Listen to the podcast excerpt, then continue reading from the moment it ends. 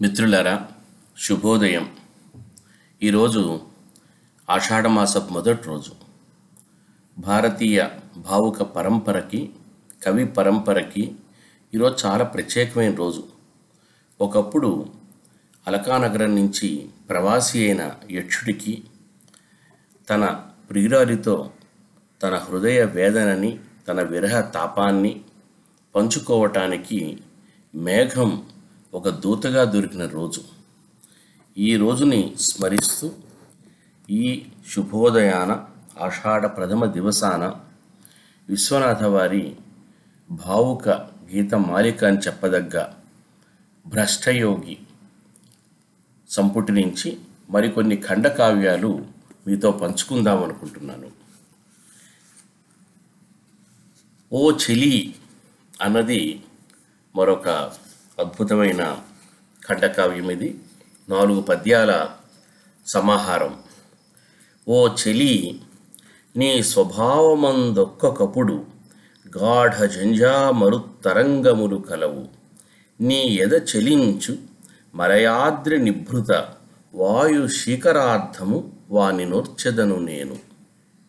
ఓ చెలి నీ స్వభావమందొక్కప్పుడు ఘనతరాంబశ్చలావర్తకములు కలవు నీ ఎడద నోగు చిన్నరి నీటి కాల్వ చిరు తెరగలించి వాని నోర్చెదను నేను. ఓ చెలి నీ స్వభావమందొక్కొక్కప్పుడు ప్రళయ మార్తాండ తీక్ష్ణాతపములు కలవు నీ ఎడంద లేమావుల నీడలొలయు శీతలత్వార్థి వాని నోర్చెదను నేను. ఓ చెలి నీ స్వభావమందొక్కొక్కప్పుడు నాల్క తడియార్చు క్షార వార్నదులు కలవు. నీ ఎడద నాణ్యతో దర్శనీయ మాథు సింధువుల నుంచి వారి నూర్చెదను నేను. ఇది ఒక ప్రేమగీతమే కానీ విచిత్రమైన ప్రేమగీతం. ఏ భావకవి ఇట్లాంటి ప్రేమగీతం రాయలేదు. ఇది ఒక ప్రేమికుడు తన ప్రేయసిని ఉద్దేశిస్తూ చెప్పిన పద్యాలు. ఏ ప్రేమికుడికైనా ఏ ప్రేయసికైనా తన ప్రేమికుడిలోనూ లేదా తన ప్రేయసిలోనూ అపారమైన సంతోషంతో పాటు అపారమైన దుఃఖం కూడా ఎదురవుతుండడం అనేది ప్రేమైక జీవులందరికీ అనుభవైక వైద్యమైన విషయమే. ఎవరి నుంచి మనకి ప్రేమ లభిస్తుందో వారి నుంచే మనకి పట్టలేనంత వేదన దుఃఖం రంపపు కోత కూడా లభిస్తాయి. అందుకనే గొప్ప కవులు ముఖ్యంగా కృష్ణ భక్తి కవులు చండీదాస్ అనే కవి తన ప్రియురాలను ఉద్దేశించి ఒక కవిత చెప్తూ అందులో ఏమన్నాడంటే నువ్వే నా రుగ్మతవి నువ్వే నా ఔషధానివి కూడా అన్నాడు. ఈ ఈ ఈ పరస్పర విరుద్ధాలుగా కనిపించేటటువంటి ఈ రెండు అనుభవాలు తనకు తన ప్రేయస్ నుండి సంప్రాప్తమవుతున్న వేళ కవి తన ప్రేయస్ని ఉద్దేశించి చెప్తున్న మాటలు అన్నమాట ఇవి. ఓ చెలి నీ స్వభావమందొక్కొక్కప్పుడు గాఢ జంఝా తరంగములు కలవు. ఓ చెలి ఓ ప్రియురాల ఓ సఖి నీ స్వభావం ఎలాంటిదంటే ఒక్కొక్కప్పుడు నీ స్వభావంలో చాలా భయంకరమైన సుడిగాలు వీచేటట్లుగా ఉంటుంది. గాఢ జంఝామరుత్తరంగములు కలవు. అది కూడా ఒక గాలి కాదు గాలి కెరటాలు కెరటాలుగా వీచేటట్లుగా ఉంటుందంట. వడగాడు సుడిగాలి అది ఒకటి కాదు అనేక సార్లు ఆ వడగాడ్పులు సుడిగాలులు గాఢ జంఝా మరుత్తరంగములు కలవు. తట్టుకోలేనంత పెను గాడ్పు వీచేటట్లుగా ఉంటుంది. అయినా నేను నీ నుంచి దూరంగా వెళ్ళిపోను. ఎందుకంటే నీ ఎద చెలించు మలయాద్రి నిభృత వాయు శీకరార్థము వాని నోర్చెదను నేను. నీ హృదయంలో ఒక చల్లదనం ఒక ఒక చాలా మలయ మలయ పవనం మలయ పవనం నుంచి వీచేటువంటి ఒక చల్లటి గాలి. చల్లటి గాలి మాత్రమే కాదు ఒక చాలా చల్లని గాలితో వచ్చే ఒక ఒక ఒక చిన్న తుంపర లాంటిది.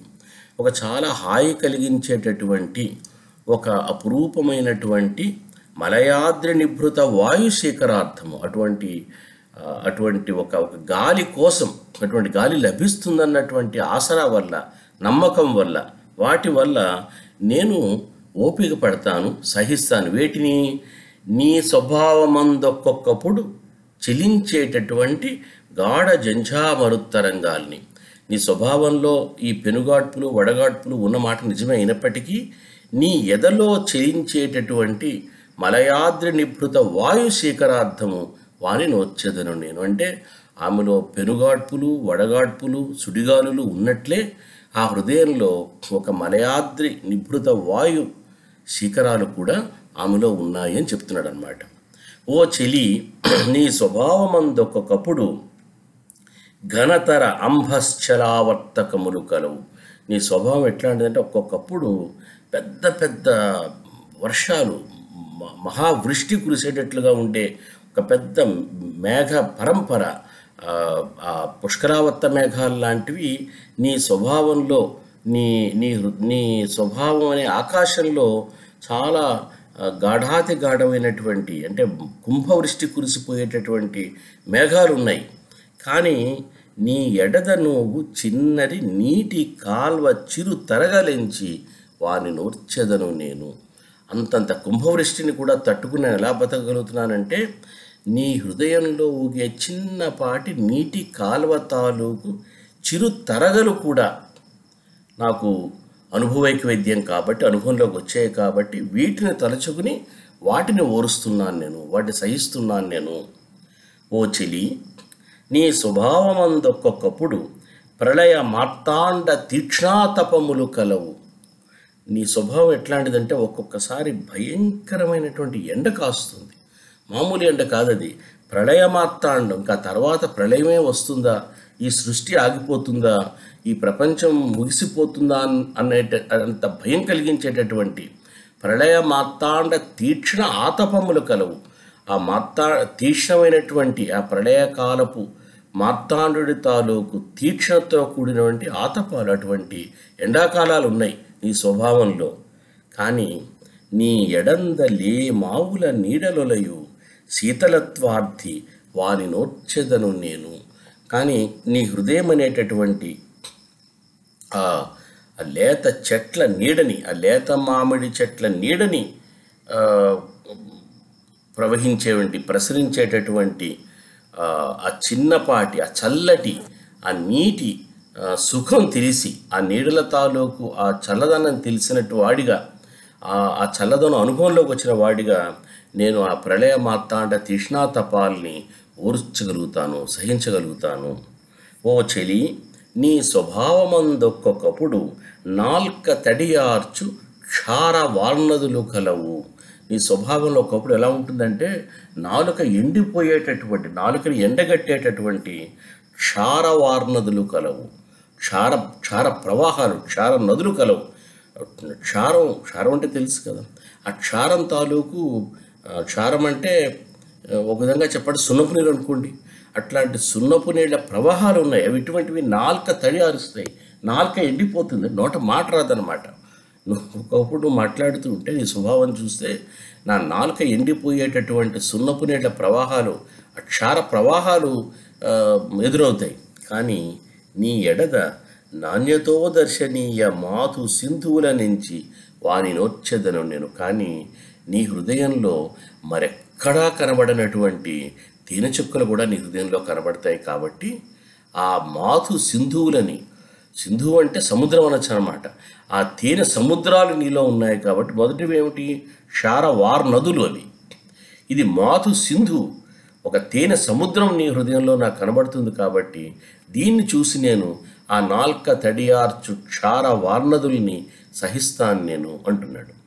ఈ పద్యాల్లో ఉన్న ఈ నాలుగు పద్యాల్లో ఉన్న ఒక చాలా అందమైన నిర్మాణ కౌశల్యం ఏమిటంటే మొదటి రెండు వాక్యాలు చాలా తీవ్రమైనటువంటి ఒక సంస్కృత పదజాలంతో కూడుకున్నటువంటి తత్సమ గర్భితమైనటువంటి తత్సమ శబలితమైనటువంటి రెండు పంక్తులు కాగా ఆ తర్వాత రెండు పంక్తులు ఒక తేట తెలుగుతో కూడుకున్నటువంటి పంక్తులు అన్నమాట. అంటే మొదట ఉన్నటువంటి ఆ ఉగ్రతని తీవ్రతని తోపింప చేయడం కోసం ఆయన ఆ గాఢమైనటువంటి సంస్కృత పదజాలంతో అల్లాడు.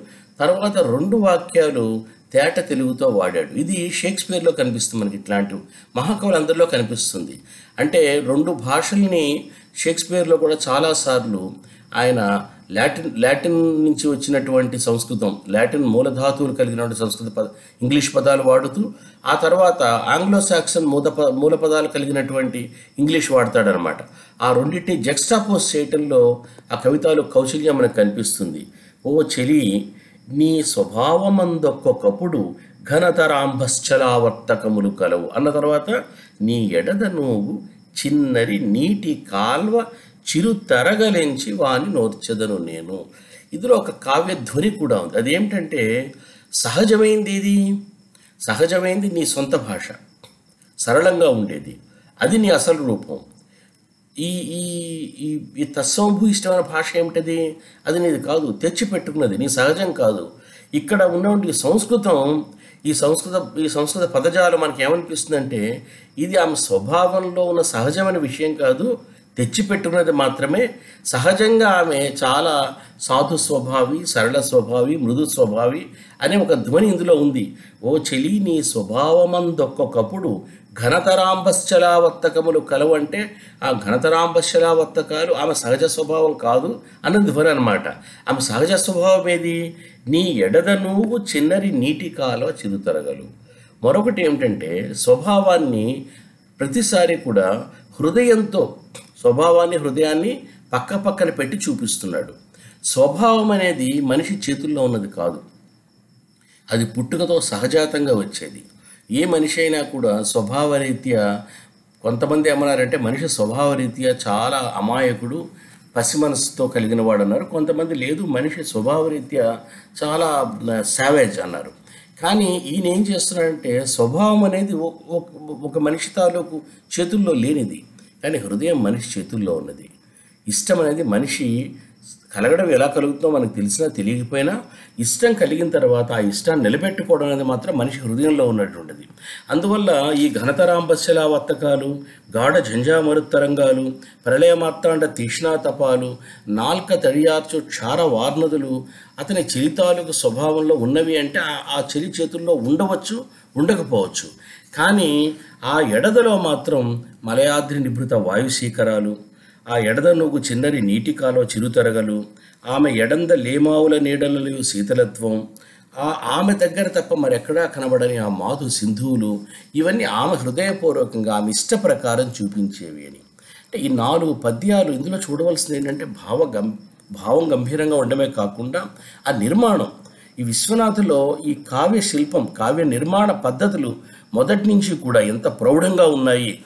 ఇది నేను నిన్న చెప్పినట్లుగా ఒక పాతికేళ్ళ యువకుడు రాసిన పద్యాలు అంటే ఆశ్చర్యం కలుగుతుంది మనకి. చాలా జీవితం అంతా కవితా సాధన చేసి పూర్వ మహాకవుల కావ్య శిల్పాన్ని ఎంతో గాఢంగా అధ్యయనం చేసినటువంటి సాహిత్యకారుడు మాత్రమే ఇట్లాంటి పద్యాలు రాయగలుగుతాడా అనే భావన మనకు కలుగుతుందన్నమాట. మరొక పద్యం చూద్దాం. ఈ పద్యం ఒక అనుభూతి. ఇది కూడా చాలా విశిష్టమైన పద్యం. వచ్చి వచ్చి ఝంఝామరుత్తుల వలె మదీయ హృదయ గోళమ్ములో కదలించి వైచు రేగి ప్రళయాగ్ని కీలల రీతి నాదు తరుణ హృదయమ్ము లోపల తగులపెట్టు. కామమును క్రోధమును ధూర్త గతులు చూపి. అవి యథేష్టముగా నా హృదంతరమున సంచరించి ఏ వేళకో సంత్యజించిపోవు. ఒక పెనుభూతము పూని వదిలిపోయినప్పటి మానిసివోలే పరశురామ సంప్రీతి అయిన కుగ్రామము వలె హృదయ రక్తము నాళాంతరిత జవమ్ము తోడ పీల్చు విష జ్వరోద్ధురత తగ్గిపోవునప్పుడు వలె కృంగిపోవుచుండు నాదు ప్రాణాలు వచ్చి ఆనాడు దినము దినము ఆ పైన కొన్నాళ్ళు. ఇది ఈ పద్యం. ఈ పద్యం కూడా ఇవి గీత పద్యాలే కానీ దీన్ని ఆయన నిర్మించిన పద్ధతి అచ్చు కాగితం మీద ప్రచురించిన పద్ధతి కూడా విశేషంగాను విశిష్టంగాను ఉన్నాయి. ఇది యథార్థానికి ఈ పద్యం మొదలవుతూనే వచ్చి అని ఒక అసమాపక్రియతో మొదలైంది. వచ్చి. ఈ పద్యం ముగిసిపోయినప్పుడు కూడా కృంగిపోవుచుండు నాదు ప్రాణాలు వచ్చి ఆనాడు దినము దినమును ఆ పైన కొన్నాళ్ళు అని మళ్ళా అసమాపక్రియతోటి పూర్తి చేశాడు ఆయన. ఈ అసమాపక్రియతో ఈ పద్యాన్ని మొదలుపెట్టి పూర్తి చేయటంలో మరొక ధ్వని ఉంది. అది చివరి చూద్దాం మనం. మొదట ఏమిటి? వచ్చి. ఏది? ఆ వచ్చింది ఏది? ఏ విధంగా వచ్చేంత వచ్చింది ఏదో? వచ్చే ఏవో? ఒకటో రెండో. ఎలా వచ్చేవి? ఝంఝామరత్తుల వలె మదీయ హృదయ గోళమ్ములో కదలించి వయచు. వచ్చినప్పుడు అవి ఒక ఒక తుపాను గాలుల్లాగా వచ్చి నా హృదయ గోళములో గోళం. గాలు ఎక్కడొస్తాయి? అంతరిక్షంలో వస్తాయి. కాబట్టి హృదయ గోళంలో హృదయ ఆకాశం కాదు హృదయ గోళంలో వచ్చి మదీయ నా హృదయ గోళములో వచ్చి కదలించి వేయచ్చు మొత్తం షేక్ చేసేస్తున్నాయి అవి తుపాను గాలుల్లాగా వచ్చి. రేగి తర్వాత రెండవ అసమాపక్రియ రేగి ప్రళయాగ్ని కీలల రీతి. నాదు తరుణ హృదయము లోపల తగులపెట్టు ఇది కూడా అసమాపక్రియ ఏవి రేగి? ప్రళయాగ్ని కీలల్లాగా వచ్చినవేవో రేగి ముందేమో వచ్చాయి. ఇలాగ తుఫాను గాడ్పుల్లాగా వచ్చాయి. వచ్చి హృదయ గోళంలో కదిలించి వేశాయి. తర్వాత ఏం చేసాయి రేగి. గాలులు వచ్చి ఆగలేదు. రేగాయి రేగి ఏం చేశాయి? ప్రళయాగ్ని కీలల రీతి నాదు తరుణ హృదయము లోపల తగులబెట్టు. హృదయం ఎటువంటిది? తరుణ హృదయం. తరుణ హృదయం అంటే దోరగిలిన హృదయం. ఒక నునులేత నవ యవనప్రాయమైన హృదయం. ఆ సమయం ఆసన్నమైన హృదయం. అటువంటి ఒక తరుణ యవన హృదయాల్లో అవి ఎట్లా తగలబెడుతున్నాయి? ప్రళయాగ్ని కిరల్లాగా తగలబడుతున్నాయట. ప్రళయం ఎప్పుడు వస్తుంది సృష్టి ముగిసిపోయినప్పుడు ప్రళయం వస్తుంది. అది ఎప్పుడు వస్తుంది ఇప్పుడు? తరుణ హృదయంలోనే వచ్చేస్తుంది అది. ఇప్పుడే హృదయం ఇప్పుడే వికసిస్తూ ఉంది. ఇప్పుడే తరుణం వచ్చింది దానికి. ఇంతలో వచ్చిందో లేదో అప్పుడే ప్రళయాగ్ని కిల్లల్లాగా వచ్చి ఆ హృదయంలో మంటలు మండించి తగలబెడుతున్నాయంట. ఏవవి? కామమును క్రోధమును. కామము కోపం అంటే. ఈ రెండు. ఈ రెండు భావాలు ఈ రెండు ప్రవృత్తులు ఈ రెండు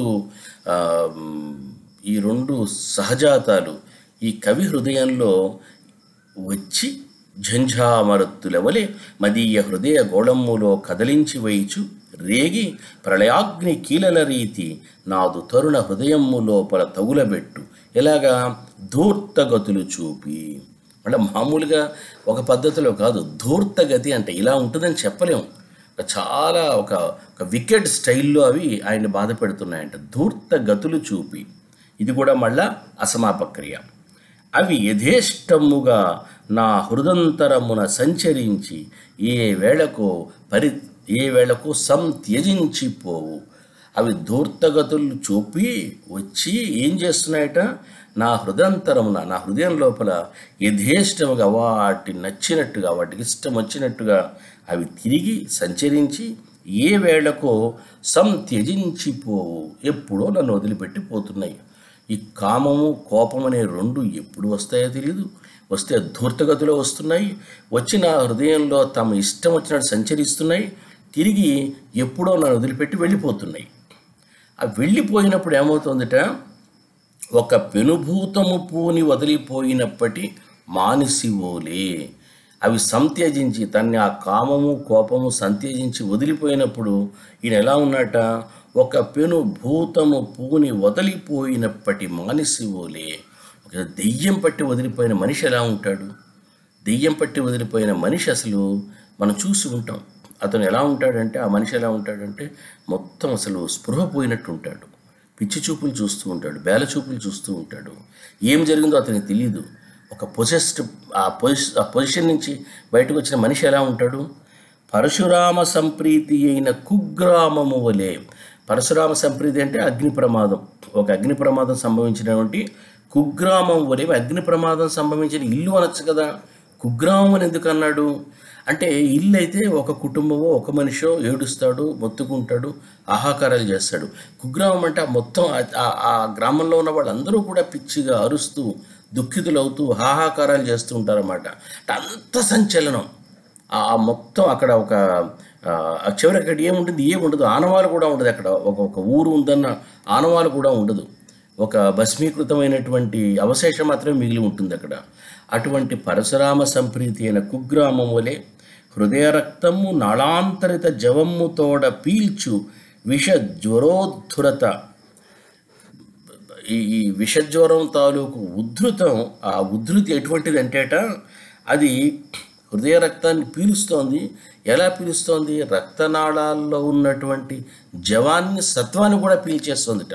ఆ విషజ్వ ఆ విషజ్వరం తాలూకు ఆ విష జ్వరోద్ధృత అటువంటి రక్తనాళాల్లో ఉన్న జవంతో సహా హృదయ రక్తాన్ని పీల్చేసినటువంటి ఆ విష జ్వరోద్ధురత తగ్గినప్పుడు ఎలా ఉంటాడు మనిషి? జ్వరం తగ్గినప్పుడు మామూలు జ్వరం కాదు విష జ్వరం తగ్గినప్పుడు విష జ్వరం తగ్గిన తర్వాత ఉండే మనస్థితిలో ఉండే మనిషి ఎలా ఉంటాడు? అలాగ ఉంటాట ఈ కామము క్రోధము వచ్చి యథేష్టముగా నా హృదంతరమున సంచరించి ఏ వేళకో సంతేజించి పోయినప్పుడు ఒక పెను భూతము పూని వదిలిపోయినప్పటి మానిసి ఓలే పరశురామ సంప్రీతి అయిన కుగ్రామము వలె హృదయ రక్తము నాళాంతరిత జవమ్ముతోడ పీల్చు విష జ్వరోద్ధురత తగ్గిపోవునప్పుడు వలె కుంగిపోవుచుండు నాదు ప్రాణాలు. అప్పుడు నా ప్రాణాలు కుంగిపోతూ ఉంటాయి.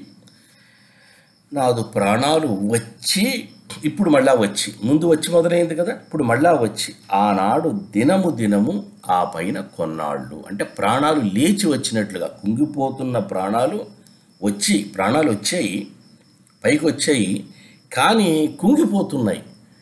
ఆ రోజు కుంగిపోతే ఆ తర్వాత రోజు రోజుకి ఆ తర్వాత కొన్నాళ్ళ పాటు. అంటే ఈ అనుభూతి అని పెట్టాడు ఈయన. ఒక మనిషిలో ఒక తీవ్రమైన కామమో తీవ్రమైన క్రోధమో మనకి మన హృదయంతరాళాల్లో సంచరించడం అనేది మనకు అనుభవైకవేద్యం విషయమే. మనకు తెలుసు. కానీ అది వచ్చినప్పుడు ఎలా ఉంటుంది? అది వచ్చి వెళ్ళిన తర్వాత ఎలా ఉంటుంది? అది ఒక జ్వరం పట్టినట్లుగా దెయ్యం పట్టినట్లుగా ఒక ఊరు తగలబడిపోయినట్లుగా ఆ భావాలు నన్ను వదిలిపెట్టి వెళితే ఆ తర్వాత నా ప్రాణాలు కొన్నాళ్ళ పాటు కుంగిపోతూ నెమ్మది నెమ్మదిగా మళ్ళా మళ్ళా మళ్ళా ప్రాణం పోసుకుంటూ ఉంటాయి అని చెప్పే అనుభూతిని ఆయన ఇంత విశేషంగా ఇంత విశిష్టంగా వివరించాడు ఆయన. ఇలా ఒక అనుభూతిని చెప్పడం అనేది ఒక ఒక ఒక స్వీయమైన అనుభూతిని చెప్పటం అనేది ఆత్మాశ్రయ రీతిలో చెప్పటం అనేది భావకవిత లక్షణం విస్పష్టంగా ఆధునిక లక్షణం. చెప్పింది పద్యం. చెప్ ఆ పద్యం చెప్పడానికి ఆయన వాడుకున్నటువంటి పదజాలం కొంతవరకు సాంప్రదాయకమైన పాదులో పుట్టిన పదజాలం. కానీ ఆ మెటఫర్లు ఆ రూపకాలంకారాలు ఉన్నాయి. ఆ కామక్రోధాలు నన్ను కొద్దిసేపు నన్ను గుంజి వదిలిపెట్టి వెళ్ళిన తర్వాత నేను తగలబడిపోయిన కుగ్రామంలాగా ఉంటానని చెప్పడం చాలా గొప్ప ఆధునిక రూపకాలంకారం ఒక అత్యాధునికమైన ఊహ అది. అందుకని ఇటువంటి పద్యాలు కాలం తాకిడికి నిలబడి కలకాలం నిలబడే పద్యాలు అన్నమాట ఇవి. మరొక పద్యం చూద్దాం. నా పాట. చల్లనయ్యున్న నా హృద నా హృదబ్జమ్ము నుండి తలవని తలంపుగా ఒక్క లలిత గీతి జాలువారి. ఈ మంజులోషస్సు వేళ విరిసికొన్నది మంచు తుంపురులయందు. మళ్ళా చల్లనయ్యున్న నా హృదబ్జమ్ము నుండి తలవని తలంపుగా ఒక్క లలిత గీతి జారువారి ఈ మంజులోషస్సు వేళ విరిసికొన్నది మంచు తుంపురులయందు. ఆ లలిత గీతి పోయి దిగంతములకు నిశ్చలంబైన ప్రకృతిలో నిలువలేక అల్ల ఉపసంహృతమైన అస్త్రమట్లు నేను పాడిన పాట నన్నే వరించే. మరొకసారి. ఆ లలిత గీతి పోయి దిగంతములకు నిశ్చలంబైన ప్రకృతిలో నిలువలేక అల్ల ఉపసంహృతమైన అస్త్రమట్లు నేను పాడిన పాట నన్నే వరించే. రెండే రెండు గీత పద్యాలు కానీ చాలా గంభీరమైనటువంటి కావ్యం ఇది ఇదేమిట తన పాట గురించి చెప్తున్నాడు. కవి తన గీతం గురించి చెప్తున్నాడు. నా పాట నా గీతం అనొచ్చు నా పద్యం అనొచ్చు నా పాట అన్నది గమనించాలి మనం. ఆ శీర్షికలో అది పదజాలం మారడం పదజాలం మారడం ఎప్పుడు మారుతుందంటే యుగం మారినప్పుడు మారుతుంది. యుగ స్వభావం మారినప్పుడు మారుతుంది. ఇదే ఒక వందేళ్ళ కిందట ఆయనకి ఆయనకన్నా ఒక వందేళ్ళ కిందట పద్యం రాసిన కవి ఏంటంటే నా పాట అని ఉండేవాడు కాదు. నా పద్యం అని ఉండేవాడు. ఆయన పాట అన్నాడు. అది ఆ పాట ఏమిట? చల్లనై ఉన్న నా హృదబ్జమ్ము నుండి. చల్లగా ఉన్నాడు నా హృదయం అనే ఒక పద్మం మించి ఒక తామర పువ్వు మించి. తలవని తలంపుగా ఒక్క లలిత గీతి నేను అనుకోకుండా గుండె గొంతుకులో ఉన్న కొట్లాడిందా కొట్లాడినట్టుందన్నాడే ఎంకి ఎంకిపాటల కవి. అట్లా తలవని తలంపుగా ఇది ఇది అనుకుంటే వచ్చింది కాదు. అప్రయత్నంగా అనుకోకుండా తలవని తలంపుగా ఒక్క లలిత గీతి జాలువారి ఈ మంజుల ఉషస్సు వేళ ఈ మంజులమైన ఉషోదయ వేళ విరిసికొన్నది మంచు తుంపురుల యందు. అంటే ఆ హృదబ్జము చల్లనై ఉంది ఎందుకు చల్లనై ఉంది ఇప్పుడు అర్థమవుతుంది మనకి. చుట్టూ మంచు ఆవరించి ఉంది. ఒక ఒక మంచు ఆవరించిన ఒక బహుశా హేమంత ప్రభాతము లేదా శరత్ ప్రభాతమో మనకు తెలియదు మంచు తుంపురులు విరిసి ఉన్నాయి. పూర్తిగా మంచు పట్టిందని చెప్పలేదు. కానీ మంచు తుంపరులు ఆవరించి ఉన్నటువంటి మంచు తుంపర ఆవరించి ఉన్నటువంటి ఆ వేళ ఆ మంజుల ఉషస్సు వేళ తన హృద హృద హృదయమనే తన తామర పువ్వులోంచి తామర పువ్వు మీంచి తలవని తలంపుగా ఒక్క లలిత గీతి జాలువారి విరిసికొన్నది. లలిత గీతి విరిసికొంది వికసించింది. మంజుల ఉషస్ ఉషస్సు వేళ ఆ మంచు తుంపురుల మధ్యనే తలవని తలంపుగా ఒక లలిత గీతి విరిసికొన్నది. ఆ లలిత గీతి పోయి దిగంతములకు నిశ్చలంబైన ప్రకృతిలో నిలువలేక అల్ల ఉపసంహృతమైన అస్త్రమట్లు నేను పాడిన పాట నన్నే వరించే. ఈ హృదయం మించి ప్రసరించినటువంటి ఈ లలిత గీతం ఇది బయటికి వెళ్ళిందిట. ఎక్కడ దాకా ప్రయాణించింది? దిగంతాల దాకా ప్రయాణించింది. కానీ అక్కడ నిశ్చలమైన ప్రకృతి అక్కడ ప్రకృతిలో ఒక సంచలనం లేదు ఒక ఉత్సాహం లేదు. అది చాలా నిశ్చలంగా ఉంది. ఆ నిశ్చలంగా ఉన్న ప్రకృతిలో అది నిలబడలేక మళ్ళా తిరిగి వెనక్కి వచ్చి ఉపసంహృతమైన అస్త్రంలాగా అంటే అస్త్రాన్ని వదిలిపెట్టి తిరిగి మళ్ళా వెనక్కి తీసుకున్నట్లుగా వెనక్కి తీసుకున్న అస్త్రంలాగా నేను పాడిన పాట మళ్ళా తిరిగి వచ్చి నన్నే వరించింది. ఇది చాలా ఆశ్చర్యకరమైనటువంటి అనుభూతి. అది ఆ ఆ హృదబ్జంలో లలిత గీతి అనొచ్చింది లలిత గీతి అనలేదు నా పాట అన్నాడు. లలిత గీతి అనే మాట శీర్షికలో పెట్టొచ్చు కదా పెట్టలేదు. ఎందుకంటే అది లలిత గీతి కాదు అక్కడ విషయం నా పాట. నా పాట బాగుంది కదా ఈ మంజులమైన ఉషస్సు వేళ అని ఏదో తలవం తలంపుగా ఒక పాట వచ్చింది కానీ అది మంచు తుంపరలు ఆవరించిన కాలం అయినందువల్ల ప్రకృతి నిశ్చలంగా ఉన్నందువల్ల నిలబడలేక తిరిగి మళ్ళా వెనక్కి వచ్చి నేను పాడిన పాట నన్నే వరించింది అని. అంటే ఒక పాట బయటికి ప్రవహించినప్పుడు ఆ పాట ఎంతో కొంత సంచలనాన్ని ఎంతో కొంత ఉద్విగ్నతని ఎంతో కొంత ప్రతిస్పందనని ప్రతిధ్వనిని కలిగించవలసి ఉంటుంది. ప్రకృతి మొత్తం నిశ్చలంగా ఉన్నప్పుడు తాను పాడిన పాట ఎంత దూరం ప్రయాణించినా మరొక సహృదయాబ్జం మరొక సహృదయుడనే ఒక తామర పువ్వు తోచనప్పుడు తగలనప్పుడు ఆ పాట తిరిగి మళ్ళా వెనక్కి వచ్చేసి నన్నే వరించింది అని చెప్పటం చాలా చాలా అది ఒక రకంగా చెప్పాలంటే నిర్వేదభరితమైనటువంటి పద్యం అని కూడా చెప్పవలసి ఉంటుంది. ఇక ఈ భ్రష్టయోగి సంకలనించిన కొన్ని పద్యాలు ముద్దుకృష్ణ వైదాళికుల్లో చేర్చాడు. అందులో మూగ నోము ఈ పద్యాల గురించి నేను వివరించను. ఈ పద్యాలు వినిపిస్తాను. అంటే విశ్వనాథ యొక్క ఆ తొలినాళ్ళ తాలూకు ఆ పద్య రచన కౌశల్యం.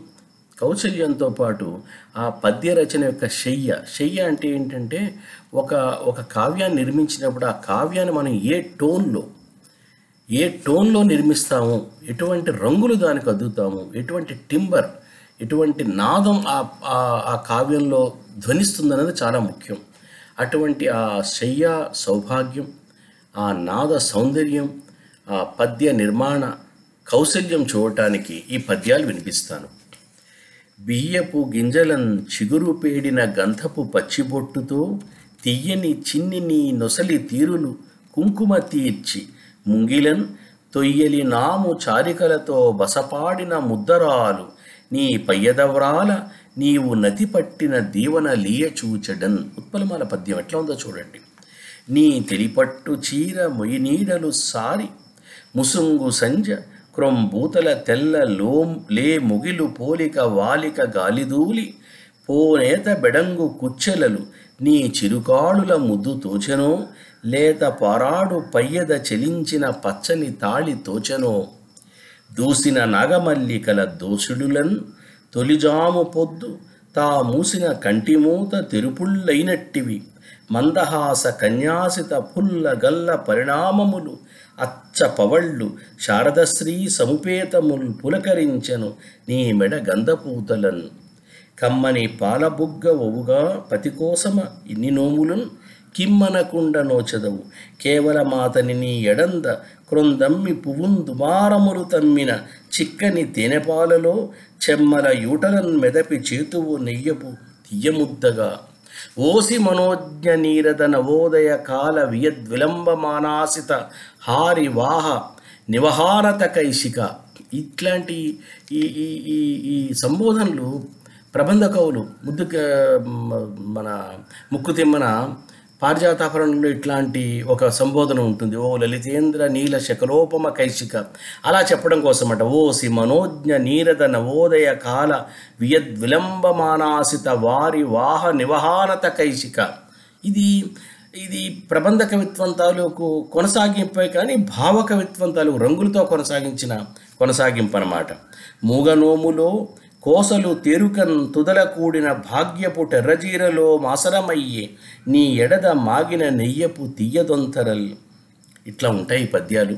అపురూపమైన పద్యాలు. విశ్వనాథ వారి ఆ భ్రష్టయోగి కావ్యంలోని ఖండకావ్యాలన్నీ కూడా అపురూపమైన ఖండకావ్యాలు. చక్కని చిత్తరువులు. కొన్ని తైలవర్ణాలతో కొన్ని నీటి రంగులతో చిత్రించినటువంటి చాలా సుమనోహరమైనటువంటి వర్ణ చిత్రాల వంటి పద్యాలు ఇవి ఇటువంటి పద్యాల్ని ఈ ఆషాఢమాస ప్రథమ దివసం నాడు మీతో పంచుకునే అవకాశం కలిగినందుకు చాలా సంతోషిస్తూ ఉన్నాను. రేపు రేవతీదేవి శిలాలోహిత కవితల గురించి ముచ్చటించడానికి మీ ముందుకు వస్తానని చెప్తూ మీ నుంచి సెలవు తీసుకుంటూ మీ చిన్న వీరభద్రుడు